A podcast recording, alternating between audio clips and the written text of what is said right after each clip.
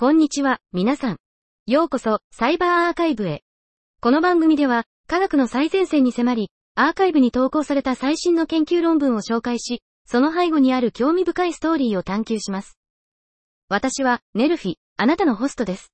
サイバーセキュリティに関連するアーカイブ論文を取り上げ、論文の概要を紹介します。さあ、新しい発見と革新的なアイデアに耳を傾けましょう。本日は、2024年2月1日に投稿された17本の論文を紹介します。1本目の論文のタイトルは、XCBA、Explainability Aided Cat Boosted Anomal E4 Intrusion Detection System という論文です。サイバー脅威がますます複雑化する中で、侵入検知システム IDS の効果は重要です。機械学習 ML と深層学習 DL モデルはコンピューターネットワークでの攻撃や異常を特定するための効率的かつ正確な解決策を提供します。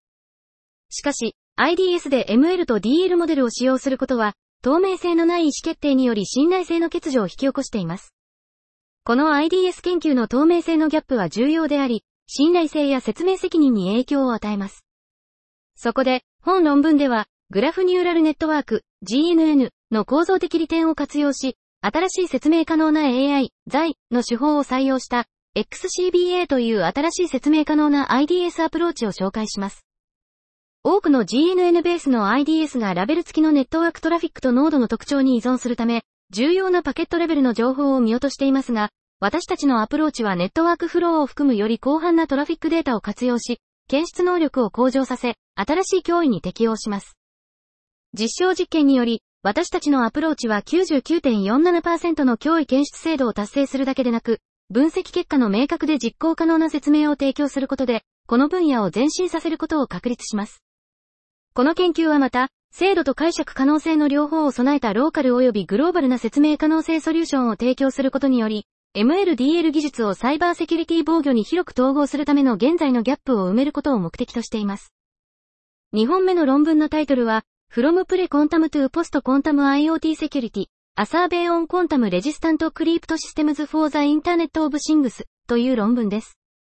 この論文は、現在知られている量子コンピューティング攻撃から保護された IoT システム、ポスト量子 IoT システムについて調査したものです。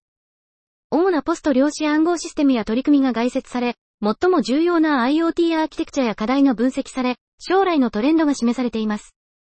そのため、この論文はポスト量子 IoT のセキュリティについて広い視野を提供し、将来のポスト量子 IoT 開発者に有益なガイドラインを与えることを目的としています。3本目の論文のタイトルは、Unlearnable Algorithm for In Context Learning という論文です。機械のアンラーニングは、モデルが未知のデータに展開されるにつれて望ましい操作となっています。しかし、正確なアンラーニングを実現することは難しく、再学習が必要になることが多く、効率的ではありません。本論文では、事前学習された大規模言語モデル、LLM のタスク適用フェーズにおける効率的なアンラーニング手法に焦点を当てています。LLM のコンテキスト内学習能力に着目し、タスク適用のためのプロンプトに先行して追加する少数のトレーニング例を選択するアルゴリズムである ERASE を提供します。このアルゴリズムは、モデルやデータセットのサイズに依存せず、大規模なモデルやデータセットにも適用可能です。また、ファインチューニング手法との比較を行い、両者のトレードオフについて議論します。さらに、推論コストの違いを考慮したアンラーニングコストの新しい総合的な指標を提案し、コンテキスト内学習がアンラーニング要求を含む展開において有利であることを結論付けます。4本目の論文のタイトルは、 Towards an Autonomous Industry 4.0 Warehouse, A UAV & Blockchain Based System for Inventory and Traceability Applications in Big Data Driven Supply Chain Management という論文です。この論文では、UAV、無人航空機を使用したシステムの設計と評価を行い、RFID タグに付けられた工業製品の在庫管理とトレーサビリティを自動化することを目的としています。現在の課題に対処するため、柔軟性のある、モジュール式、拡張可能なアーキテクチャを採用し、サイバーセキュリティと分散化を強化し、外部監査やビッグデータ分析を促進することを目指しています。そのため、システムはブロックチェーンと分散台帳を使用して、UAV によって収集された在庫データを保存し、検証し、信頼性を確保し、関係者に提供します。提案されたシステムの性能を示すために、実際の工業倉庫で様々なテストを行い、従来の手動作業と比較して在庫データを非常に高速に取得できること、またタグの信号強度によってアイテムの位置を推定できることが分かりました。さらに、提案されたブロックチェーンベースのアーキテクチャの性能を様々なシナリオで評価しました。5本目の論文のタイトルは、Approximating Optimal Morphing Attacks Using Template Inversion という論文です。最近の研究では、顔認識システムを逆転させることが可能であり、顔の埋め込みデータのみを使用して説得力のある顔画像を復元することができることが示されています。私たちはこのようなテンプレート逆転モデルを活用し、理論的に最適なモーフィング埋め込みを逆転させることで新しいタイプの深層モーフィング攻撃を開発しました。このアプローチの2つのバリエーションを試し、第1のものは完全に自己完結型の埋め込みから画像を逆転させるモデルを利用し、第2のものは事前学習された StyleGAN ネットワークの合成ネットワークを利用してモーフィングのリアリティを向上させます。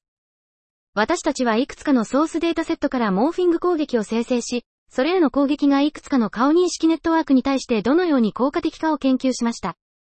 私たちの方法は、白箱及びブラックボックスの攻撃シナリオの両方で、効果の面で以前の最先端の深層学習ベースのモーフィング生成に対抗し、さらに実行速度も速いことを示しました。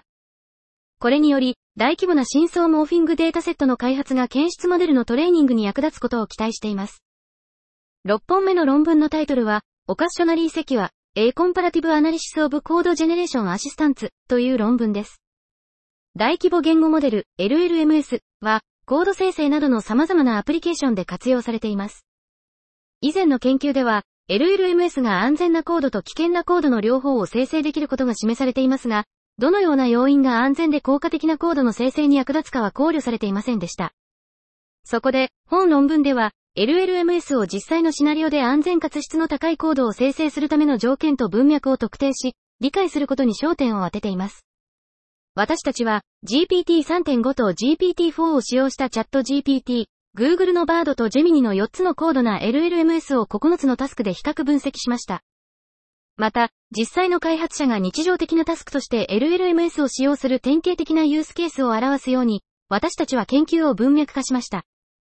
さらに、セキュリティ意識を重視し、開発者のペルソナの2つの異なるバージョンを使用しました。合計で61のコード出力を収集し、機能性、セキュリティパフォーマンス、複雑さ、信頼性などの複数の側面で分析しました。これらの知見は、モデルの能力と制限を理解し、将来の開発や自動コード生成の実践的な応用を指導する上で重要です。7本目の論文のタイトルは、A Review on the Use of Blockchain for the Internet of Things という論文です。インターネットオブシングス IoT のパラダイムは、私たちの日常的な物品の多くが相互接続され、環境とやり取りして情報を収集し、特定のタスクを自動化する世界を開拓しています。このようなビジョンには、シームレスな認証、データプライバシー、セキュリティ、攻撃に対する堅牢性、簡単な展開、自己メンテナンスなどが必要です。これらの機能は、ビットコインという暗号通貨で生まれたブロックチェーン技術によってもたらされることができます。本論文では、ブロックチェーンを IoT の特定のニーズに適用させてブロックチェーンベースの IoT、バイオ t アプリケーションを開発する方法について詳細なレビューを行います。ブロックチェーンの基礎を説明した後、最も関連性の高いバイオ t アプリケーションを紹介し、ブロックチェーンが従来のクラウド中心の IoT アプリケーションにどのように影響を与えるかを強調します。次に、バイオ t アプリケーションの設計、開発、展開に影響する多くの側面について、現在の課題と可能な最適化方法を詳細に説明します。最後に、バイオ t の将来の研究者や開発者が取り組む必要がある問題のいくつかを指摘し、次世代のバイオ t アプリケーションを展開する前に取り組むべき課題を指南するためのいくつかの推奨事項を列挙します。8本目の論文のタイトルは、An Investigation of Hardware Security Bug Characteristics in Open Source Project という論文です。ハードウェアセキュリティは、システムセキュリティの重要な懸念事項であり、開発ライフサイクル全体で導入される設計エラーから脆弱性が発生する可能性があります。最近の研究では、静的解析、ファジング、及びシンボリック実行などの技術を提案して、ハードウェアセキュリティのバグを検出することができます。しかし、ハードウェアセキュリティのバグの基本的な特性は、比較的未解明のままです。本研究では、人気のあるオープンタイタンプロジェクトについて、バグレポートやバグ修正を含めて詳細に調査し、機能やセキュリティに関連するバグを手動で分類し、セキュリティバグの影響や位置、バグ修正のサイズなどの特性を分析します。また、開発中のセキュリティ影響とバグ管理の関係についても調査します。最後に、バグ修正の構文的特性を特定するための抽象構文儀ベースの分析を提案します。結果は、オープンタイタンの53%のバグに潜在的なセキュリティの影響があり、すべてのバグ修正の55%が一つのファイルのみを変更していることを示しています。私たちの研究結果は、セキュリティに配慮した開発プラクティスやツールの重要性を強調し、ハードウェアバグのコードに局所化された性質を活用する技術の開発を促します。9本目の論文のタイトルは、 On Modular Algorithms Butterfly Operations in Number Theoretic Transform という論文です。数論的変換 NTT は、数論、代数、暗号学の計算に非常に有用なツールです。その性能は、いくつかのポスト量子暗号システムに影響を与えます。本論文では、NTT のバタフライ演算について議論します。この基本モジュールには重い乗与算術が必要です。モンゴメリ還元は、この設定で一般的に使用されています。最近、NTT の高速化を目的として、モンゴメリアルゴリズムのいくつかの編集が提案されています。私たちは、中国剰余定理、CRT がこのタイプのアルゴリズムに自然かつ透明な方法で関与できることに気づきました。本論文では、CRT を使用してモンゴメリタイプのアルゴリズムをモデル化する枠組みを説明します。これらのアルゴリズムの導出及び正当性は、すべて CRT の枠組みで扱われます。私たちのアプローチでは、 IACR Transactions on Cryptographic Hardware Embedded Systems に掲載されたモジュラ還元アルゴリズム、DOI、10.46586、 TCHES V2022.I4.614636 のいくつかの問題が特定され、アルゴリズムが正しくないことを示すカウンター例が生成されます。10本目の論文のタイトルは、 Testing Side Channel Security of Cryptographic Implementations Against Future Microarchitectures という論文です。将来のマイクロアーキテクチャは既存の暗号実装のセキュリティにどのような影響を与えるのか？トランジスタのサイズをさらに小さくすることはできないため、チップベンダーは計算を高速化するための新しいマイクロアーキテクチャ最適化の開発を始めている。最近の研究、サンチェス・ビッカートラ、イスカ2021は、これらの最適化がマイクロアーキテクチャ攻撃のパンドラの箱を開く可能性があることを示唆している。しかし、将来の最適化提案のセキュリティへの影響を評価するための指針はほとんどない。チップベンダーがマイクロアーキテクチャ最適化の暗号実装への影響を探索するのを支援するために、私たちは、愛、与えられた最適化のための漏洩モデルを指定することができる表現力豊かなドメイン固有言語である LM スペックと、E、指定された漏洩モデルの下で実装内の漏洩を自動的に検出するテストフレームワークである LM テストを開発する。このフレームワークを使用して、5つの人気のあるライブラリで8つの暗号プリミティブの25の実装について、18の提案されたマイクロアーキテクチャ最適化の実証研究を行う。これらの最適化が実現された場合、すべての実装に秘密依存の漏洩が含まれ、時には被害者の秘密鍵を回復するのに十分なものもあることが分かった。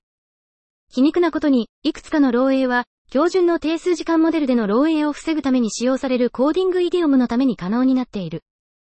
11本目の論文のタイトルは、ビジョン LLMS can fool themselves with self-generated typographic attacks という論文です。最近、大規模な事前学習言語モデルを利用する新しいクラスのビジョンランゲージモデル LVLMS に関する重要な進展がありました。しかし、画像に誤ったテキストを重ねるタイポグラフィ攻撃に対する脆弱性はまだ研究されていませんでした。さらに、従来のタイポグラフィ攻撃は、事前定義されたクラスの中からランダムに誤ったクラスを選択することに依存していました。しかし、ランダムに選択されたクラスが最も効果的な攻撃ではない可能性があります。これらの問題に対処するために、まず、LVLMS のタイポグラフ攻撃に対する脆弱性をテストするために独自に設計された新しいベンチマークを紹介します。さらに、新しいより効果的なタイポグラフ攻撃である、自己生成タイポグラフ攻撃を紹介します。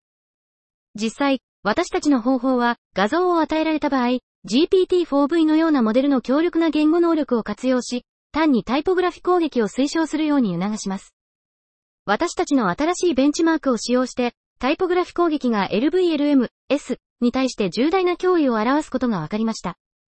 さらに、私たちは、私たちの新しい方法を使用して GPT-4V が推奨するタイポグラフィ攻撃が、従来の攻撃と比較して GPT-4V 自体に対してより効果的であるだけでなく、 LLaVA、InstructBLIP 及び MiniGPT-4 などのより能力の低い人気のあるオープンソースモデルに対しても効果的であることを明らかにしました。12本目の論文のタイトルは、 Tropical Decision Boundaries for Neural Networks Are Robust Against Adversarial Attacks という論文です。単純で実装しやすく、計算効率の良いトロピカル畳み込みニューラルネットワークアーキテクチャを紹介します。このアーキテクチャは、アドバーサリアル攻撃に対して堅牢性があります。私たちは、データをトロピカルシャエートーラスに埋め込むことで、ピースワイズリニアニューラルネットワークのトロピカル性を利用し、任意のモデルに追加することができます。私たちは、その決定境界の幾何学を理論的に研究し、画像データセットでのアドバーサーリアル攻撃に対する堅牢性を計算実験で示します。13本目の論文のタイトルは、 Secure Supervised Learning Based Smart Home Authentication Framework という論文です。近年の IoT、もののインターネットと情報通信技術 ICT の進歩により、スマートホームはユーザーに対して家庭サービスを提供する能力を持つようになりました。スマートデバイスによる家庭サービスは、生活の質を向上させるために最大限の快適さを利用することを支援します。しかし、ユーザーとスマートデバイスの間の通信が安全ではないため、スマートホーム環境はセキュリティやプライバシーの問題にさらされています。